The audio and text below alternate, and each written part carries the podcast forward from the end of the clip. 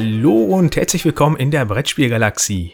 Ja, seit einem Jahr gibt's uns jetzt auf den Tag genau und da haben wir uns gedacht, machen wir mal wieder was ganz Neues, was wir noch nicht gemacht haben und zwar reden wir jetzt einfach darüber, was haben wir gespielt und andere reden darüber, was haben sie letzte Woche, letzten Monat gespielt. Wir haben uns gedacht, wir sind ein bisschen ausufernder, wir nehmen einfach das letzte Jahr mal in Betracht.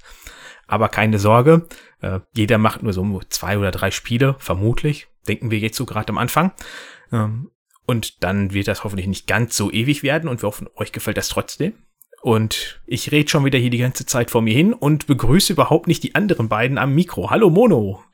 Hallo und herzlichen Glückwunsch. Ja, äh, dir auch. Und natürlich auch an André. Herzlichen Glückwunsch. Ja, herzlichen Glückwunsch. Ich wäre gerade hier fast vom Stuhl gefallen. Wir reden über Spiele? In einem Brettspiel-Podcast? Ja, total verrückt, ich weiß. ja. ja, ich meine, irgendwann muss man das ja auch mal machen. Nicht, dass sie uns noch unterstellt wird, wir hätten ja auch keine Ahnung von Spielen selber und wir quasseln nur drum herum. Müssen wir ja dann wenigstens einmal im Jahr mal das Gegenteil beweisen. Ja, da bin ich aber jetzt falsch hierbei. Da bist du falsch. Ach, aber jetzt mal ohne. Du darfst auch Scheiß. diesmal über Monopoly wieder reden. Yeah. äh, aber jetzt mal ohne Mist. Ein Jahr schon. Krass. Ja, Ein das Jahr ist, machen wir den Spaß jetzt schon ist echt verrückt, wie schnell so ein Jahr vergeht. Aber es hat ja mir zumindest bisher super viel Spaß gemacht. Und ich habe heute noch einen Podcast gehört, da hieß es, also das war jetzt der von der Spielbox, der Podcast. Und da sagte der Manu, äh, die meisten Podcasts schaffen es noch nicht mal zehn Folgen zu machen. Und ich habe gesehen, äh, das ist jetzt, glaube die 38. oder 39. die wir schon aufnehmen. Also ähm, wir haben die zehn wohl locker geschafft. Ja, das kriegen wir hin. Ja. Tja, wie äh, gehen wir denn diese Folge an, Mono? Hm, ich würde sagen, jeder spricht über das Spiel, was ihn am meisten begleitet hat, wie du gesagt hast. Und anfangen tut, äh, tust du. Weil dein Name mit D, weil, weil dein Name mit D beginnt. Ach so. äh, ah. Und was ist mit André? Der beginnt mit A. Jetzt hast du mich ertappt, ich kann das Alphabet nicht. äh, ja, dann lasse ich jetzt aber auch André vor. Weil André kommt am Anfang. Ja. ja. Welche, welches Spiel hat mich dieses Jahr am meisten verfolgt? Ich weiß, wir sind ja eigentlich nicht so der Hype-Follow-Podcast, aber ich bin einem Hype gefolgt. also so wirklich am meisten beschäftigt habe ich mich dieses Jahr echt mit Lorcana. Ähm, Einfach, weil, wie ich wahrscheinlich schon in 800, na, so viele Folgen haben wir nicht gemacht, in 30 Folgen erwähnt habe. Ähm, ich bin riesen Disney-Fan und habe mir deswegen oder habe deswegen sehnlich auf Lorcana gewartet. Jetzt nicht, um äh, irgendwie ein Full-Deck zu haben und da hunderte, tausende von Euro reinzusenken, sondern einfach, um es halt wirklich auch zu spielen. Aber ähm, ja, für die drei Zuhörenden, die wir haben, die nicht wissen, was Lorcana ist. Versuche ich es jetzt mal eben zu beschreiben. Also Lorcana ist ein, ein Trading Card Game. Ähm, Im Endeffekt ist es ein Kartenspiel mit äh, ja mit einem Deck, was sich jeder selbst zusammenstellt. Äh, erschienen ist es bei Ravensburger dieses Jahr. Und ähm, ja, thematisch ist es halt angesie angesiedelt im äh, ja, Disney-Universum. Und äh, wenn man der Homepage von Lorcana trauen kann, ähm, sind wir Luminari und erschaffen mit einer mit einem Tintenformer Glimmer. Und äh, diese Glimmer sind äh, Versionen von Disney-Charakteren und Gegenständen aus dem Disney-Universum. Und ähm, unser Ziel ist es, die längst verloren geglaubten Legenden aufzuspüren, um die magische Welt zu beschützen.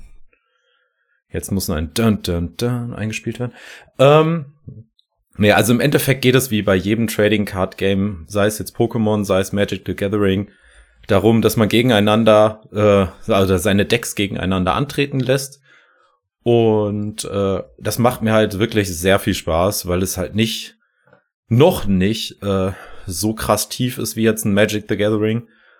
Und äh, relativ einsteigerfreundlich ist meiner Meinung nach und halt durch die unfassbar schönen Disney-Karten äh, nochmal ergänzt wird.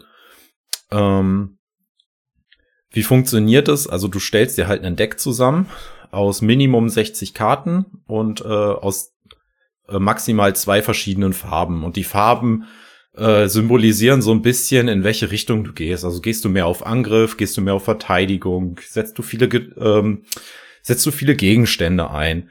Und äh, die, die sich damit auskennen, ich spiele aktuell ein Rubin Saphir Deck, bin damit mäßig erfolgreich, hab davor Rubin Smaragd gespielt, aber irgendwie weiß ich nicht, habe ich noch nicht so meinen richtigen Flow gefunden. Oder meine Frau ist einfach zu gut in diesem Spiel. Ähm, ja, um nochmal drauf äh, oder um nochmal generell darüber zu sprechen, also das hat einen BGG-Rating von 7,3, habe ich mir eben mal rausgesucht.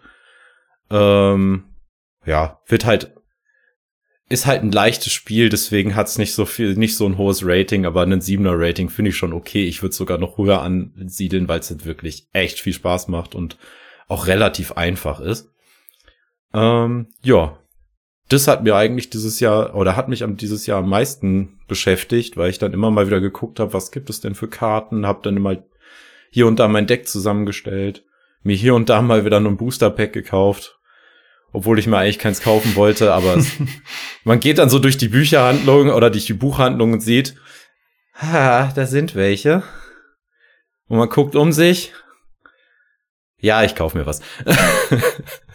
aber äh, wie gesagt, es ist jetzt, ach, keine Ahnung, zusammengerechnet keine 100 Euro reingesteckt. Also es ist noch vollkommen in Ordnung.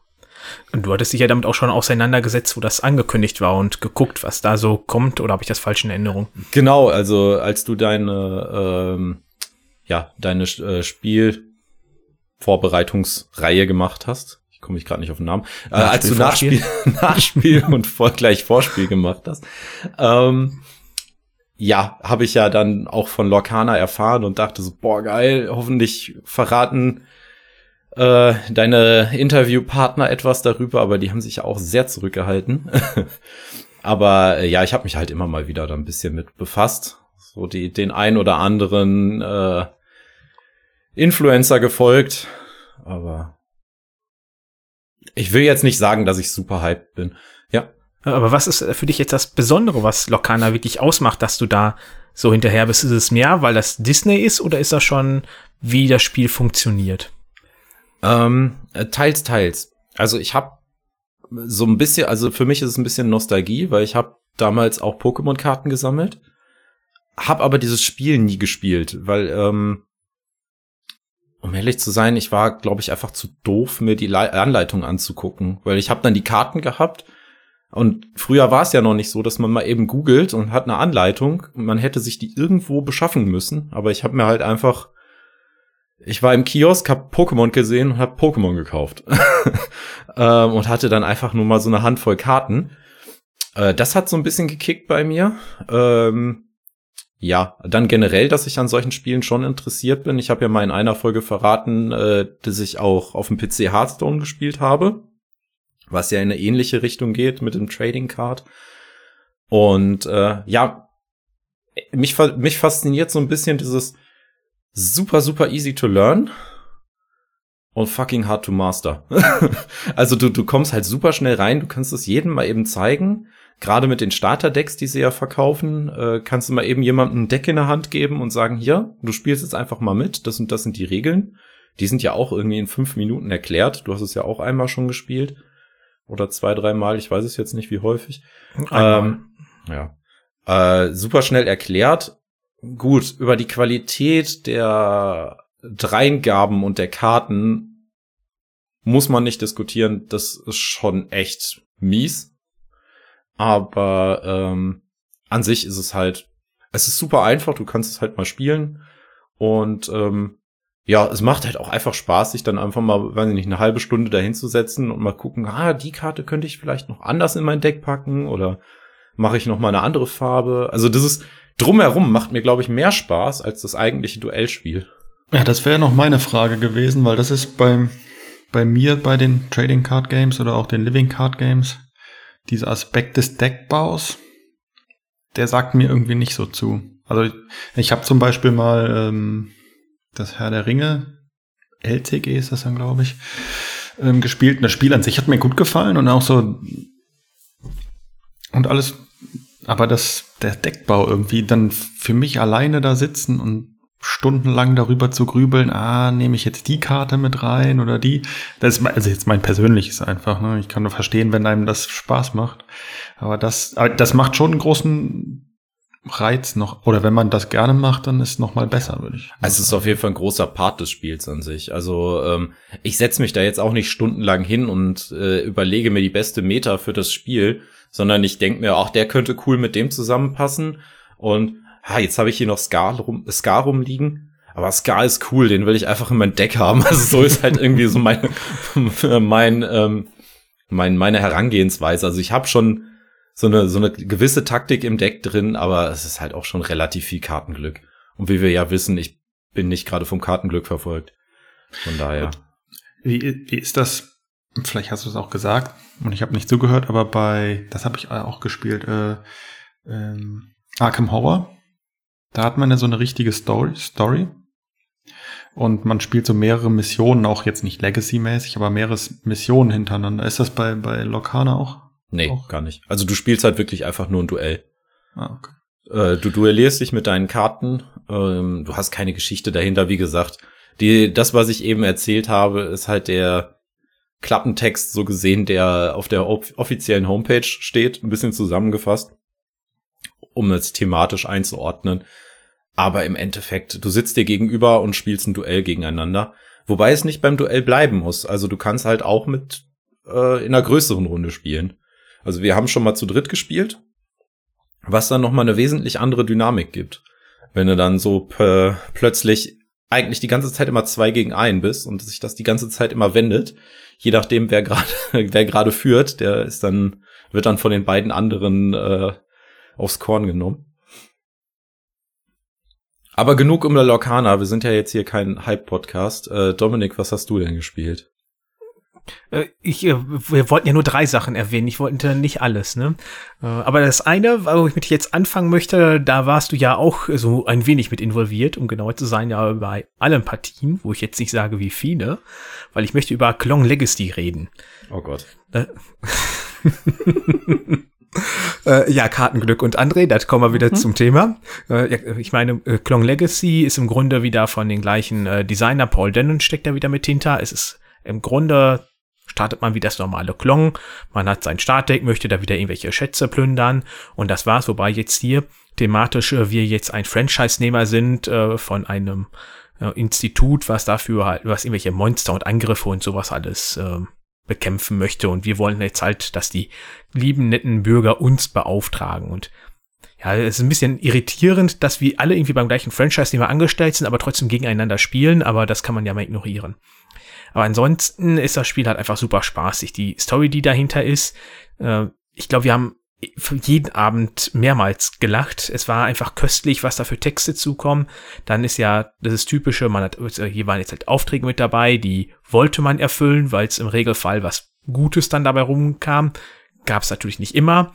Und es war natürlich besonders toll, wenn irgendjemand sich dachte, boah, die letzten beiden Partien habe ich schon wieder nichts hingekriegt. Jetzt mache ich heute unbedingt was, um mal was zu erreichen. Und dann war das mal wieder dann die Niete und dann hat man wieder was Doofes gemacht und dann meint man auf einmal, man muss irgendwie einen Plus-Klong auf irgendeine Leiste kleben, womit dann alle darunter leiden müssen. Ich sag nicht, wer es war, aber André weiß, wen ich meine. Und kann mich, ich kann mich an nichts erinnern. Du kannst ja, das muss ich jetzt auch sagen. ja, und äh, es kommen natürlich peu à peu immer wieder neue Mechanismen mit da rein. Es wird geklebt ohne Ende. Stellenweise fand ich das schon grenzwertig in den Partien, wie viel da geklebt wurde. Ähm, aber insgesamt fand ich es okay, oder wie hattest du das in Erinnerung? Äh, ich fand es ein bisschen friemelig auch. Also ich kann mich dran erinnern, dass wir einen Weg hatten, der nicht so richtig schön sich dann äh, angeschlossen hatte, weil du dann irgendwie mitten über die über die Falte des des Spielbrettes mhm. kleben musstest, was ja nicht so toll funktioniert hat. Aber ansonsten ja, es ging. Also es hätte schlimmer sein können, aber man hätte ja, aber gut, ohne ohne das ganze Kleben hättest du schon zu viel von der Karte verraten, was dann auch schon wieder doof wäre. Ja, das ist es ja, was bei Legacy das ausmacht. Und was hier ja. auch noch cool ist, dass die Seite, dass der Plan ja beidseitig auch wieder bedruckt ist und das sind halt unterschiedliche Sachen. Also das stellt man natürlich fest, wenn man das Ding aufklappt, dass es irgendwann eine Rückseite auch, so dass es die halt gibt und dass man dann da irgendwann auch spielt. Und man erkundet die halt beide während der ganzen Kampagne. Und ja, das sind so viele Sachen, wo man dann auch auf einmal denkt, boah, cool, jetzt sind wir, jetzt, jetzt gleich sind wir durch und dann auf einmal, äh, oh, Kacke. Ja, wir müssen dann doch noch mal was anderes dazwischen schieben und ja, mir hat das einfach super mega Spaß gemacht. Ähm, man kann das auch noch weiterspielen. Das haben wir natürlich seitdem noch nicht wieder gemacht, äh, weil in der Zwischenzeit auch noch Klong im All bei mir eingezogen ist und äh, die Erweiterung Gold und Seide für das normale Klon. Dann wurde das dann erstmal getestet, weil nach äh, den Partien, die wir hier äh, verbracht haben, äh, wollte man dann auch wieder erst was anderes sehen. Aber ich habe auf jeden Fall jetzt äh, den großen Karton von Klon Legacy ein bisschen modifiziert und da ist jetzt das normale Klon mit der Mumienerweiterung, mit der Wassererweiterung, mit der Abenteuererweiterung und Gold in Seide. Das ist jetzt alles in dieser einen riesen Schachtel.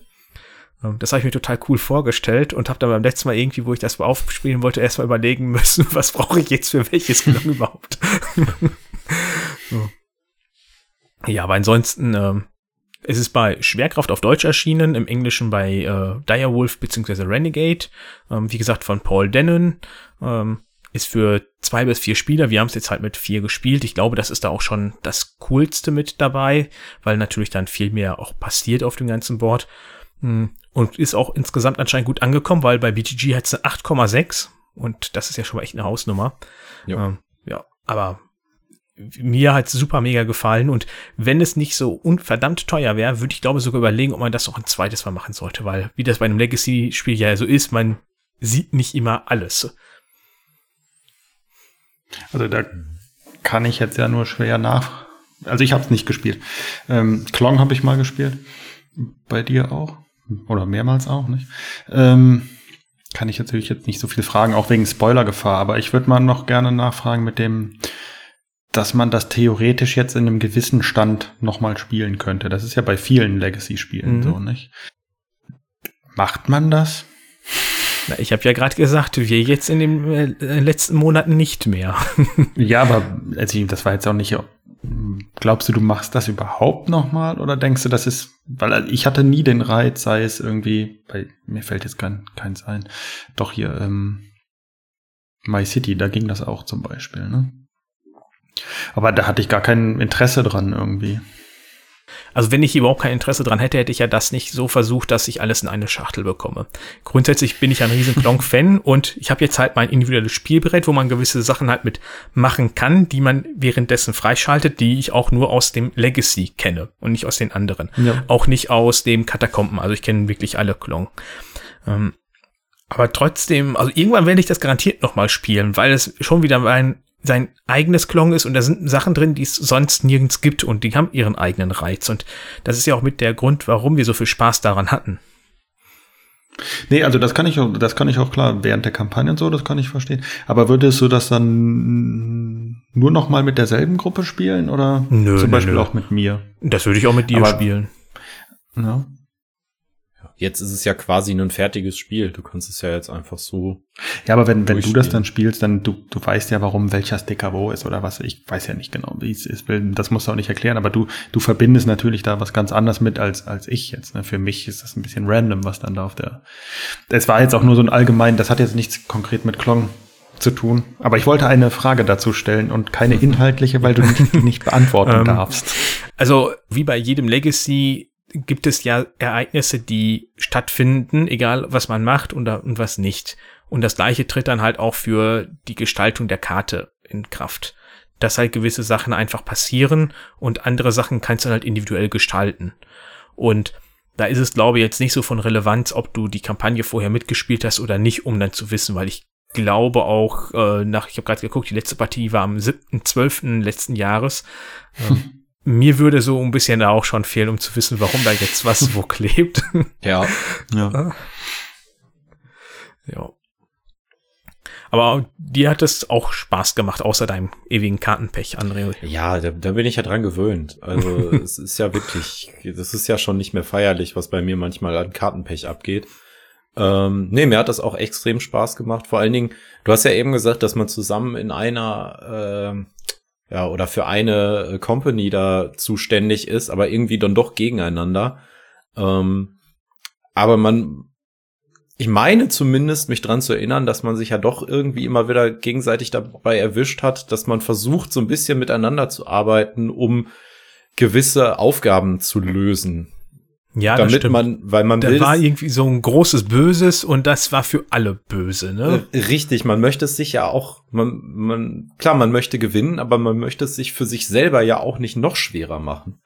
Äh, deswegen war das immer so ein bisschen, ja, so, so, das schwang so ein bisschen, dieser Koop-Gedanke schwang so die ganze Zeit dabei mit, aber ohne dass es wirklich irgendwie ins Koop ausge, ausgeartet ist. Aber Also ich würde sagen, wenn Klong Legacy 2 dann irgendwann mal auf Deutsch erscheint, äh, dann werden wir da bestimmt auch wieder eine schöne Kampagne zu viert machen. Da gehe ich ganz stark von aus. Ja. Jo. Habe ich hier genug Lärm gemacht? Bevor mich hier noch irgendjemand kriegt, darf mal der Mono weitermachen. Ich bin dran. Ähm, welche Spiele haben mich begleitet ein in, im Jahr? Äh, da muss ich äh, sagen, dass. Jetzt rede ich ganz langsam. Ich merke das. Muss gerade nachdenken, was du alles gespielt hast. Und nein, Mono hat gerade nicht seine BG Stats App auf und sucht. Eigentlich weiß er das, glaube ich schon. Nein, nein, ich wollte, ich wollte sagen, ich war, er hatte überlegt, was ich sage. Nee, es war, es war ja so, dass äh, im, im vergangenen Jahr, kurz nachdem wir, oder kurz bevor wir den Podcast gestartet haben, äh, meine Tochter geboren ist, dementsprechend ähm, haben wir erstmal weniger gespielt. Und welche Spiele haben mich da begleitet? Da wäre an erster Stelle ähm, Next Station London zu nennen. Deswegen würde ich das jetzt hier erwähnen. Das ist natürlich auch bekannt, darüber wurde ja auch viel gesprochen. Nominiert ja auch zum Spiel des Jahres, nicht? Und das hat mich letztes Jahr viel begleitet, weil ich es einfach viel online gespielt habe. Das hat, hat mir Spaß gemacht. Ich finde, das ist ein, das macht jetzt nichts Großartiges Neues im Bereich der, äh, weil ich es online gespielt habe, kann ich gar nicht so sagen. Ne? Flip and Ride. Das macht ja online, online macht das ja alles der PC. Flip and Ride. Ähm, nichts dramatisch Neues, aber ich fand von der Re von den Regeln ist es halt super simpel, aber es bietet für, für die Regelanzahl dann doch eine gewisse Tiefe. Also man verbindet ja eigentlich nur Punkte. Die Karte gibt vor, welche Symbole man verbinden darf. Und die, dann gibt's verschiedene Bereiche, neun Stadtviertel. Oh ne, gibt äh, neun plus vier, ne? Ähm, Stadtviertel und dann multipliziert man einfach die verbundenen Stadtviertel einer Linie mit dem Viertel mit den meisten Stationen und man hat insgesamt vier Farben, nicht? Ähm, Was für mich übrigens auch das Besondere an dem Spiel ist, diese vier Farben. Du meintest ja eben, das macht nichts Besonderes oder so, aber gerade diese vier Farben finde ich halt das Besondere, dass man da halt diese vier Runden hat mit den vier Farben, aber das darfst du gerne noch mehr erläutern. Ja, also ich meine, das macht nichts, es macht jetzt nicht so, dass einem der Kopf explodiert und man denkt, oh Gott, das ist super neu. Alles habe ich alles noch nie gesehen, aber ich finde, es macht viele Dinge richtig und ich habe auch über über 50 Partien gemacht. Ähm, Wäre für mich auch ein gutes Spiel des Jahres gewesen, tatsächlich. Hätte, hätte ich für abgestimmt. also von, wenn zwischen den drei Nominierten, sage ich jetzt mal, hätte ich mich für das, für das entschieden. Ähm, es gibt ja dann noch so Special-Fähigkeiten der Stifte. Mit denen habe ich tatsächlich nur ein, zwei Mal gespielt. Die, die braucht's für mich nicht. Also ich mag das super simple. Da, da gehe ich auf jeden Fall mit. Ich habe das ja auch sehr häufig, oder nicht sehr häufig, nicht so häufig wie du. Ich habe es ein oder das andere Mal gespielt. Ähm, ich habe auch keine einzige Partie mit den Special-Fähigkeiten gemacht, weil es irgendwie äh, interessiert es mich gar nicht. Also das macht mir so schon genug Spaß eigentlich. Und Ja. Ja, wie gesagt, ich hatte auch ein, zwei, aber ein paar Mal das gemacht, aber das, den, den Reiz habe ich jetzt nicht gesehen. Ähm ja, genau. Und dann habe ich das Spiel auch noch. Es gab ja in Köln auch den Spiel des Jahres Warm oder das Spiel des Jahres Warm-up-Event ähm, vor der Verleihung, organisiert von der Stadtbücherei und dem Fuchs Podcast oder so. Oh, und, und, so Martina Fuchs war das vom Fuchs und Bär Podcast. oder Quali so. Wir sind im Qualitätspodcast Mono. ja, genau. Ähm, und da konnte ich es auch mal dann noch in echt spielen. Und tatsächlich war es fast so, dass ich, on, wenn, wenn man Spiele zu häufig online gespielt hat, kommen die einem in echt komisch vor. Hm? muss ich leider muss ich leider sagen aber es war es war trotzdem gut und wir haben es dann mit dem mit dem Spiel von ähm, abgewürfelt gespielt also es war die war das Spiel von abgewürfelt die waren auch da und hatten das da äh, zur Verfügung gestellt Beziehungsweise es war so, wurde so nachgefragt, dass wir das dann da spielen konnten. Genau. Aber das haben wir auch alle drei gespielt. Ne? Du hast auch, stimmt, wir haben es auch mal online zusammengespielt, nicht? Ja. Also aktuell spiele ich aber viel äh, Next Station Tokyo. Ja, das habe ich einmal online angefangen. Das war mir schon direkt eine Schippe. Also das ist wahrscheinlich ist auch nicht so kompliziert, aber das war schon so direkt. Ja, man merkt den Unterschied. Also ich hatte jetzt äh, London einmal analog und glaube ein oder zweimal digital gespielt und dann jetzt letzte war letzte Woche André, ne? Ja, ja, letzte Mit, äh, Woche Tokio. haben wir das gespielt. Ähm, Das merkt man schon deutlich. Also ähm, du bist ja eher der Fan momentan von Tokio. Ich glaube, ich würde bei den beiden dann irgendwie doch lieber zu London greifen, weil ich das irgendwie, ja, die- diese etwas seichtere Variante gefällt Hm. mir da dann, glaube ich, doch eher. Ja, to Tokio ist da teilweise echt friemelig, muss man sagen. Und ich finde, ähm, ich habe jetzt London nicht so ganz im, nicht so ganz vor Augen, aber ich finde, du kannst die verschiedenen Bezirke bei Tokio echt schwer unterscheiden. Also das ist so, so, so, so seicht nur dargestellt. Irgendwie finde ich das. Ja, das bei beiden gleich leicht. okay. ja, gleich also ich, wie gesagt, ich hab's, ich hatte es, mir ist es extrem bei Tokio aufgefallen. Ähm, aber egal. Also ich weiß, dass, dass ich zum ersten Mal äh, bei dem Spielewochenende von mir in Einsberg auf dem Tisch liegen gesehen habe. Und ich stand ein bisschen weiter weg und habe mich gefragt, von welchen Bezirken die die ganze Zeit reden, weil in dem Licht habe ich nicht diese gelbe Linie erkannt. Bis dann irgendjemand mir meinen Zettel in die Hand gedrückt hat und meinte, diese gelben Linien dazwischen. Ah, gut. Ah, jetzt wo du es erwähnst, das war auch das erste Mal, dass ich das gespielt habe. Erklärt von äh, dem Spielefuchs. Vielen Dank nochmal. Danach habe ich hat bei, macht den reines Name-Dropping in seiner Runde. ja, aber ne, ne, deswegen ist es ja auch mein, mein, mit dem ich äh, viel verbinde, weil dann kann, verbinde ich auch ein paar Personen mit dem Spiel, nicht? Ja, der hat uns auf jeden Fall alle geinfluenced. Ich habe es auch aufgrund seiner Erklärung gekauft, beziehungsweise meine Frau. Ja, ja und was, was Tokio angeht, ich glaube, bei mir ist einfach das Problem, was heißt das Problem, ist einfach die Sache, ich bin dann so äh, einfach, komme da nicht drauf klar, dass das so ähnlich ist, aber dann doch anders. Was der Bauer nicht kennt. Hm. Ja, genau. Und gehen wir jetzt Ja, der ist das Wichtigste. Äh, von Ah. Matthew Dunstan, äh, Next Station London hat Mono gerade von berichtet. Und bei Blue Orange und auf Deutsch bei HCM Kienzel. HCM Kienzel, ne? Genau. genau mit einer 7,7.5. Und gehen wir jetzt rückwärts weiter oder ist André?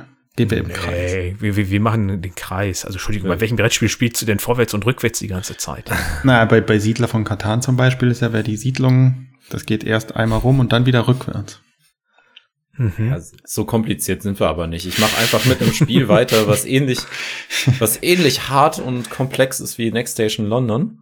Ähm, ich springe jetzt mit Sea Salt and Paper in die Runde rein, was mich auch dieses Jahr sehr häufig begleitet hat. Einfach aufgrund der Tatsache, dass es unfassbar klein ist. also äh, es ist halt wirklich kompakt und platzsparend äh, in einer Minibox. Und äh, die kann man halt immer mal mitnehmen. Man kann die, man ist irgendwo zu Besuch, man nimmt sich die Karten mit. Wir hatten die mit im Urlaub. Äh, alles cool. Und äh, erschienen ist es aber schon letztes Jahr. War aber dieses Jahr auf der Empfehlungsliste des äh, Spiel des Jahres, meine ich. Also auf die Empfehlungsliste auf jeden Fall. Ob jetzt Spiel des Jahres, weiß ich gerade nicht. Oder Kennerspiel, aber Nee, für Spiel Kennerspiele ist es zu seicht eigentlich. Ähm, es ist von den zwei französischen Autoren, äh, ich vermute, dass er so heißt, Bruno äh, Catala und äh, Theo Revillier. Revillier? ich bin absolut schlecht in Französisch, Entschuldigung. Ähm, erschienen bei MM Spiele und äh, den Autor Catala kennt man unter Umständen von Seven Wonders Duel. Und äh, ja, wie ich schon gesagt habe, ist es ein Kartenspiel im Kleinstformat ähm, für zwei bis vier SpielerInnen.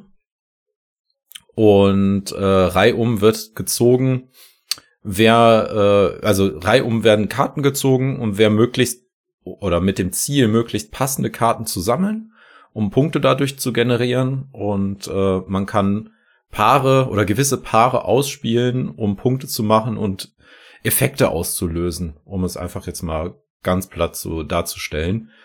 Ähm, an sich haben die Karten durchweg ein maritimes Thema und sind äh, so in Origami-Optik ähm, aufgebaut. Also alles, was da drauf ist, sind äh, in Origami gefaltete Gegenstände oder Tiere oder äh, ja, Meereskreaturen, nenne ich es jetzt. Ähm, dazu habe ich jetzt immer mit dabei die Mini-Erweiterung Extra Salt, die ich mir auf der Spiel geholt habe. Es sind nur ein paar Karten, die dazukommen, die kann man perfekt mit in die Hauptbox reinschmeißen. Äh, die, die Erweiterung bringt halt ein paar zusätzliche Effekte da rein und äh, bringt noch einen Joker mit ins Spiel, der es eigentlich dann auch mal ganz interessant macht, äh, gerade beim Sammeln von Karten. Ähm, ein Rating, ähnlich wie Next Station London, äh, liegt es bei 7,4 bei, bei BGG. Und ja, ist wie, wie ich eben mit Lorcana hatte, auch hiermit ist ein relativ seichtes Spiel. Kann man schnell mal zwischendurch spielen, kann sie jedem sehr schnell erklären und macht einfach Spaß. Man, man muss nicht großartig sich den Kopf zerbrechen und spielt einfach. Aber das ist ja wirklich hier das Besondere auch daran, dass das so seicht und zugänglich wieder ist. Und diese optische Darstellung, die ist ja wirklich ungewöhnlich, aber trotzdem sehr schick. Wobei ich mich bis heute frage, ob das alles gezeichnet ist oder ob diese Sachen wirklich mit Origami gefalten wurden und dann fotografiert. Ich glaube letzteres. Also bei meiner Recherche zu dem Spiel heute ähm, habe ich gesehen oder habe ich einen Artikel gesehen, wo drin steht, dass es Fotos sind. Fotos, die dann noch mal ein bisschen grafisch bearbeitet worden sind, um dann äh, auf das Kartenformat zu passen oder generell in die in die Illustration der Karten reinzupassen. Aber es sollen wohl alles Fotos sein. Ja, Monu, du hattest das, glaube ich, online mal gespielt und warst da ursprünglich, glaube ich, nicht so von angetan oder habe ich das falsch in Erinnerung? Nee, das hast du falsch in Erinnerung. Ich war, ich war erst gar nicht angetan. Ich habe es mir gekauft. Das. Genau, ich habe es mir gekauft. Wir haben es zu zweit gespielt und ich fand es nach der ersten Partie zu zweit echt scheiße. Weil, ja, es war halt auch die schlechtmöglichste Partie. Ähm, also wir haben es zu zweit gespielt und äh, ja, diesmal hatte ich Kartenglück. Ich habe halt in der ersten Runde ähm, es drauf ankommen lassen, habe in der ersten Runde direkt, ich glaube, 17 oder 18 Punkte gemacht und äh, mein mein Gegenpart irgendwie fünf. Und dann war es halt, das war halt gelaufen. Ich ich konnte nicht mehr eingeholt werden, wenn ich mich nicht ganz doof angestellt habe. Und das fand ich dann irgendwie, ja, wenn das jetzt immer so läuft zu zweit, fand ich das irgendwie blöd. Dann habe ich das aber mal mit mehreren gespielt, ich glaube zu dritt oder zu viert, und da fand ich es richtig cool, weil man sich dann so auch gegenseitig die Karten weggenommen hat. Man konnte nicht mehr so planen. Und wir, äh, wir Mono, wir haben das ja mal online zu zweit gespielt. Und da hat's mir online zu zweit auch richtig gut gefallen. Also mir ja. hat's da, mir hat's da fast die erste Partie, wo ich einmal Glück hatte, echt das Spiel, fast das Spiel versaut. Also ich habe fast nur zu zweit gespielt und es hat mir sehr gut gefallen. Äh, aber klar, es kann sowas passieren, wie du, wie es dir passiert ist. Ne? Und wenn das die erste Partie ist, kann es natürlich auch bei der Flut an Spielen schnell dazu kommen, dass man sagt, okay, das, das war's mit dem Spielen. Aber es war gut, wenn du es dann nochmal ausprobiert hast. Tatsächlich war das auch eins der Spiele, wir mussten uns, wir mussten uns ja begrenzen. Äh, aber es war auch eins, wo ich überlegt habe, dass ich das erwähne. Aber im Vorfeld hatte André schon gesagt, dass er das macht und dann musste ich ja, du hast mir ja Next Station London weggenommen, also musste ich das nehmen. ja. Nee, finde ich auch. Ich, ich, wenn ich beide vergleichen würde, zum Beispiel Next Station London, Sea Salt and Paper, dann würde ich sagen, hat das hat letzteres einen deutlich höheren Wiederspielreiz. Also bei mir persönlich, ne, weil es einfach ein Kartenspiel ist, was man auch mal als Einstieg oder Absacker mal spielen kann. Ne? Es spielt sich auch fluffiger, finde ich. Das ist halt. Ja, auf jeden Fall. Beim anderen musst du schon mehr grübeln. Das ist halt äh, nicht so Absacker geeignet, finde ich, wie jetzt das hier. Obwohl die ja jetzt beide ja nicht groß komplex sind. Aber hier bist du halt locker flockig. Du kannst ein bisschen nebenher quatschen. Du musst nicht immer gucken, wo ist jetzt bei mir, sondern immer, wenn du dran bist, guckst du, ah ja, die Karte nehme ich jetzt. Dann kann ich jetzt halt von dem Kartenstapel da vorne was ziehen oder nochmal was abwerfen. Das ist schon wesentlich lockerer von der Hand zu spielen. Also im positiven Sinne jetzt gemeint. Ja, auf jeden Fall. Ja, genau. Locker von der Hand, dann mache ich einfach weiter, weil ja. locker von der Hand ist bei mir das Thema Schnippspiele. Ich habe da jetzt ähm, diesem Jahr, beziehungsweise genauer gesagt in Dortmund auf der Spiel doch, ähm, mich mal ein bisschen bei äh, Gerhards-Spiele umgeschaut und dann hatten die da so ein Schnippspiel und ich dachte immer, wer spielt Schnippspiel? Das ist doch so langweilig und warum macht man das? Das ist doch doof und sowieso habe auch vorher nie eins gespielt gehabt. Also das war komplette Vorurteile einfach nur. Und dann habe ich da Schnipp und Weg gespielt. Das ist im Grunde ein Spielbrett. Das sieht aus wie eine Sanduhr, also in der Mitte schmal und außen breit. Und jeder hat seine Steine in einer Reihe liegen und man spielt halt einfach eine Runde so lange, bis von einer Seite keine Steine mehr auf dem Brett liegen. Dann nimmt die Person, die verloren hat, alle Steine, legt die wieder in ihre letzte Reihe und die andere Person rückt eine Reihe weiter vor und verliert dann einen Stein. Und das macht man einfach so lange, bis eine Person es geschafft hat, in der mittersten Reihe die andere Seite alle einmal komplett abzuräumen. Und das hatte mir auf der Messe so gut gefallen. Ich glaube, ich habe auf der Messe schon vier oder fünf Partien gespielt und es war einfach super spaßig. Hab das auch direkt mitgenommen und war total begeistert auf einmal von Schnippspiel. Und dann hatte der Sascha von Gerhard Spiele mir auch von Krokinole erzählt. Da dachte, ja, das habe ich irgendwo schon mal gehört, aber das war auch so, so ein Schnippspiel, wer spielt sowas und bla bla bla. Also, und dann hatte er dann Prototypen von stehen. Dann habe ich den dann auch mal getestet und habe ihm direkt gefragt, wann es das denn gibt. Und dann kam nur, ja, gibt's auf das Spiel. Und dann habe ich direkt gefragt, ob ich vorbestellen muss. Sagt er, nee, brauchst du nicht, äh, hab genug da. Ja, also auf das Spiel wieder zu ihm hingegangen, Krokinole gekauft und ich glaube, das hatte in der ersten Woche schon 15 bis 20 Partien dann hier. Also man muss auch sagen, so eine Partie, die dauert vielleicht fünf Minuten. Aber es macht mir einfach super viel Spaß. Krochinole ist jetzt im Grunde ein Kreis. Da sind, ist in der Mitte ein Loch und wir starten außen, indem wir einen Stein auf eine Linie legen und wollen im Grunde in dieses Loch in die Mitte schnipsen, weil dann habe ich sofort 20 Punkte.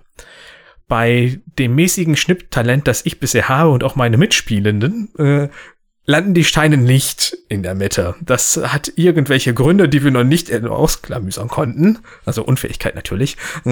Und dann bleiben die halt da liegen. Und dann möchte die andere Seite natürlich sofort das versuchen, in die Mitte zu kommen, weil ist ja frei, beziehungsweise es ist eh immer frei, weil es wird einfach zur Seite gelegt dann. Und aber der Trick dabei ist, sobald ein anderer farbiger Stein da liegt, muss man erst den anspielen. Das heißt, man kommt dann gar nicht dahin. Also will man die anderen erst wieder von dem Board runterschnipsen, was allerdings auch noch nicht so gut bei uns klappt. Aber es ist einfach super spaßig, das ganze Ding hin und her schnipsen, es geht super schnell. Ähm, und auch wenn ich jetzt mehr Partien habe als die, mit denen ich spiele, heißt das noch lange nicht, dass ich da besser bin und immer gewinne. Ähm, das ist halt echt cool. Dann habe ich mich noch daran erinnert, dass es da so extra Pulver für gibt, damit man die Oberfläche einreiben kann. Dann leiten die jetzt richtig schön da drüber. Wenn man das Brett vorher kannte, dann hat man sich gedacht, äh, da muss man richtig feste schnipsen und jetzt muss man ihn teilweise nur böse angucken. Die rutschen schon über das Brett. Aber ich bin auf jeden Fall total begeistert auf einmal von Schnippspielen. Also ich kenne jetzt auch nur diese beiden, aber sie machen einfach echt Spaß. Und ich hole das auch gerne einfach mal raus, wenn gerade jemand kurz zu Besuch ist und sagt, hey komm, wir spielen mal kurz eine Runde. Ähm, ist ja auch super schnell erklärt. Es ist alles aus massivem Holz, beziehungsweise Krokinole ist jetzt halt äh, quergeleimtes Holz und dann ausgefräst. Ähm, es macht natürlich richtig Spaß, alleine schon wegen der Haptik auch mit dabei, kostet aber natürlich auch dementsprechend, aber ähm, Wer noch nie ein Schnippspiel gespielt hat und die gleichen Vorurteile hat wie ich, probiert das ruhig mal aus. Auch als so ein bisschen untalentierter Mensch hat man da Spaß dran und man merkt schon, dass man da ein bisschen besser drin wird. Das, so ist jetzt auch nicht. Ja. Euch beide habe ich ja auch schon mal überredet, freundlich ausgedrückt, mal mitzuspielen. Äh, was waren denn eure Eindrücke? Ja, wir, wir haben es ja, glaube ich, sogar auf der Spiel doch zusammen gespielt. Ähm, ja, das kann durchaus sein. Ja, das äh, und da war das Brett an sich wahrscheinlich auch aufgrund des Messealltags meiner Meinung nach nicht so schön oder so fluffig zu bespielen wie jetzt deins, das dann noch mal mit dem Pulver so richtig schön schön glatt gemacht wurde. Ähm, da hat's mir okay gefallen, bin ich ehrlich. Also da habe ich mir gedacht, puh, für den Preis, nee, danke. Ähm, wobei ich aber sagen oder damals schon sagen musste, es ist es ist nun mal den Preis wert. Äh, es ist Handarbeit hauptsächlich und äh, es ist Holz. Also das kostet nun. Es ist jetzt nicht irgendwie Pappe, die irgendwo aus Fernost einge eingeführt wird. Ähm, als wir das dann bei dir gespielt haben, äh, hat's mich dann wieder sofort ge ge gekriegt. Also äh, wir haben ja dann, glaube ich, direkt fünf oder sechs Partien hintereinander gespielt und das hat mir echt echt Spaß gemacht. Und ich hatte ähm, auch dadurch, dass es dann äh, so schön glatt ist, teilweise so ein bisschen Airhockey-Feeling. Also wenn man dann so mal im Urlaub so auf so einem an so einem Air-Hockey-Tisch gespielt hat, äh, da hat, das hat so ein bisschen Erinnerung daran gehabt, aber es macht, es macht einfach Spaß und ja, eine Partie, die geht dann vielleicht drei Minuten oder so. Ah, okay. Also ich sag mal, wer, wer mag äh, äh, keine Schnippspiele, die machen, finde ich ja immer Spaß. Wo, wobei man tatsächlich mich mir jetzt hier die Frage stelle, ob das insbesondere bei Cro Crokinole nicht auch schon eher in Anführungszeichen Sport ist. Also ja, Crokinole zumindest richtige Wettkämpfe mit, ne? Ja, ja, also das hat ja auch, ne, das ist ja, ich meine, wo ist da der Unterschied zu, zu Billard, außer jetzt in den Regeln natürlich. Aber ähm, für mich ein, eigentlich ein Kneipenspiel, ne? Sag, sag ich mal. Also da, da kann ich mir, da kann ich mir gut ein Bier bei vorstellen und dann quatscht man dabei und man freut sich, wenn, wenn der eine sagt, ah, ich will jetzt, weil man hast ja gesagt, man muss ja immer einen anderen anspielen, nicht? Und dann sagt, ich will jetzt den anspielen, dann klappt's nicht und man schießt seinen eigenen raus oder was. Also das macht natürlich immer macht, ich finde, macht, macht immer Spaß. Und im Vergleich zu den beiden, die du genannt hast, äh, gefällt mir Crocky Null auf jeden Fall besser, muss ich sagen. Das andere ist so ein bisschen starrer. Ja, das stimmt. Also da ähm, wir hatten jetzt auch nochmal das Schnipp und Weg gespielt. Ich glaube, letzte Woche Svenja und ich zu zweit. Ähm, gut, wir sind beide zu zweit jetzt. Ich glaube, Croquinolo könnte man irgendwie zu viert spielen. Da braucht man dann halt, ich weiß nicht, ob man da nochmal dann weitere Spielsteine benötigt oder wie das dann ist. Ähm, aber das ist schon wirklich ein anderes Spielgefühl. Es dauert auch merklich länger, dadurch, dass man ja äh, diese mehreren Runden hat, wo es wahrscheinlich immer hin und her geht. Dann rückt der wahrscheinlich zweimal vor, dann hat, gehen wieder die Steine schneller aus. Hm, das ist schon ein merklich anderes Spiel. Äh, hat mir trotzdem auch Spaß gemacht, aber ich muss auch sagen, dass ich an Krokinole mehr gefallen finde als an Schnipp und Weg. Ja, also ich würde ich würd sagen, Krokinole ist so ein bisschen so, so lockerer. Ne? Mhm. Wenn ich mir jetzt das richtig erinnere, im Vergleich zu Schnipp und Weg. Schnipp und Weg fand ich auch sehr gut, hat mir auch Spaß gemacht, würde ich auch jederzeit wieder spielen, aber da in Anführungszeichen, oder musste man mehr überlegen vielleicht. Bei Crokinole spielt man einfach so drauf los, habe ich das Gefühl. Ja. ja, was ja noch ein wesentlicher Unterschied ist, bei Schnipp und Weg bist du so lange dran, wie du immer einen gegnerischen runterschmeißt, aber selber deiner auf dem Brett bleibt. Und bei Krokinole wechselt das halt auch immer wieder hin, hin ah, und her. Ja. Was bei Schnipp und Weg auch mal natürlich dazu führen kann, ist, dass du dann mal irgendwie einmal schnippst, dann versemmelst du's und wenn du gerade jemand hast, der gerade einen Lauf hat, dann räumt er dich komplett ab und dann hast du quasi nur einmal geschnippt in der gesamten Runde jetzt gerade, was ja auch so ein bisschen ärgerlich dann ist. Ja, auf jeden Fall. Und es macht auf jeden Fall was her auf dem Tisch. Also das Crokinol hat ja schon gute Ausmaße, auch wenn es ja nicht, wie du mir sagtest, mal nicht die Originalausmaße sind. Also das, das Wettkampfspiel ist ja, glaube ich, noch mal eine Ecke größer. Ja, genau. Also das ist jetzt ungefähr irgendwie 45 Zentimeter mal 45 und das andere ist fast das Doppelte. Mhm. Ähm, aber das ist halt beim äh, Gerhards gelandet, weil er angesprochen wurde, ob er sowas mal als Reiseedition machen kann, dass man das leichter transportieren kann äh, und nicht immer dieses Riesenbrett. Und dadurch ist er halt dazu gekommen. Ich weiß auch, dass es im Internet kritische Stimmen gibt, von wegen, das ist ja nicht die richtige Größe und wie soll ich mich da auf Meisterschaften etc. vorbereiten. Kommt natürlich auch darauf an, was man damit vorhat. Also ich will das hier zu Hause haben, um Spaß damit zu haben. Ich, mich interessieren ja keine Wettkämpfe oder sonst was mit. Ähm, ich habe aber auch keinen Vergleich zu dem Großen, wie, wie das ist. Ähm, Vielleicht ist das besser, dass ich keinen Vergleich habe, vielleicht auch nicht. Ähm, mir gefällt's, ich habe Spaß daran. Und ich glaube, das ist das Wichtigste, wie bei allen Spielen. Hat das einen BGG-Eintrag? Ja, natürlich. Ist äh, angeblich von 1876. Ah ja. Und was hat's für ein Rating? Weil das haben wir auch jetzt immer noch genommen. 8,0 und ist sogar overall auf der 50. Das ist ganz schön. Ja. Das ist gut. Interessant finde ich, dass es bei einem Rate-Rating von 1,23 dann doch angekommen ist. Weil Rate ist für mich die Komplexität des Spiels und ich habe hier vielleicht eine Komplexität, mein Fingergefühl zu haben, aber jetzt nicht äh, in Regeln Komplexität. Oh, naja, du musst dann taktische Tiefe hat's doch. ja, das, das würde ich aber jetzt auch sagen. Du kannst ja schon, ich denke, wenn das die, die Profis in der Liga, dass man seine Steine gut platziert, um dich zu stören und so. Also ein bisschen was, sonst ist ja nicht einfach nur schnippen. Das wäre ja langweilig. Mich stören ja noch nicht mal die äh, mitspielenden Steine, sondern alleine schon diese doofen Metallpinne, die um den Kreis der Mitte drumherum sind, die einem das Leben ausreichend schwer genug machen. ja, ja, das war äh, Stipp und Weg und Krokinole, beide in meinem Falle bei Gerhard Spiele erschienen. Ähm, ja. Dann würde ich sagen, gehen wir mal von der Overall 50, hast du gesagt, zur Overall 783 beziehungsweise Family 159. Und zwar zu Dorfromantik. Das wäre mein zweites Spiel. Also ich habe heute nur Spiele, die jedem bekannt sind, genommen. Und zwar aus dem gleichen Grund. Das war einfach, naja, der Name sagt schon fast, das war, das war einfach so entspannend, das zu spielen wo es sonst im anderen, im restlichen Leben eher aufregend war, ähm, konnte man sich da zu zweit mit, mit meiner Freundin hinsetzen und gemütlich was, was puzzeln. Also ich weiß nicht, da muss ich wahrscheinlich auch nichts zu den Regeln an sich sagen. Ist ein Plättchenlegespiel, bei dem man versucht, äh, äh, zum Beispiel Bahnen aneinander zu bauen oder Felder in bestimmten Größen oder Wälder in bestimmten Größen. Da hat man Aufträge, die sagen, man muss einen Wald sechs machen und wenn man das macht, ist der erfüllt und so weiter. Da macht man Punkte und kann auf so einer Leiste hochgehen ähm, und ein paar Sachen freischalten. Das war's eigentlich schon. Ähm, fand ich sehr entspannt, das zu spielen, muss ich sagen. Und hat mich auch viel begleitet. Und da konnte ich wirklich gut abschalten dabei, weil es wirklich naja, vielleicht auch ein Negativpunkt. Der Spannungsbogen ist doch sehr gering.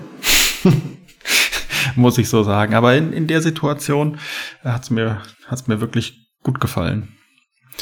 Die Online-Version, die es davon gibt, habe ich nie gespielt. Werde ich wohl auch nicht.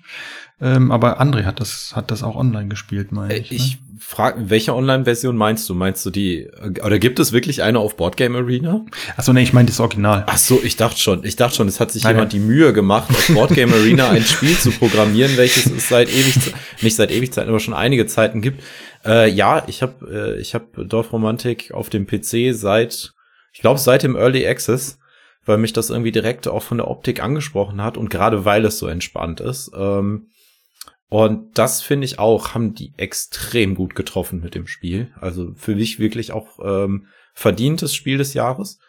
Ähm, auch wenn es viele nicht so sehen, aber ähm, äh, ja, hat mich dieses Jahr auch begleitet. Hättest du es nicht genommen, hätte ich es reinge mit in meine Liste reingenommen. äh, aus denselben Gründen. Also ich finde es super entspannt. Äh, ich habe es meist aber nur alleine gespielt, nicht, äh, nicht zu mehreren. Ähm, und bin auch, um ehrlich zu sein, gar nicht so wirklich auf die. Im Endeffekt hast du ja eine kleine Kampagne da drin, um dir neue Steine zu oder neue ähm, Plättchen zu erspielen.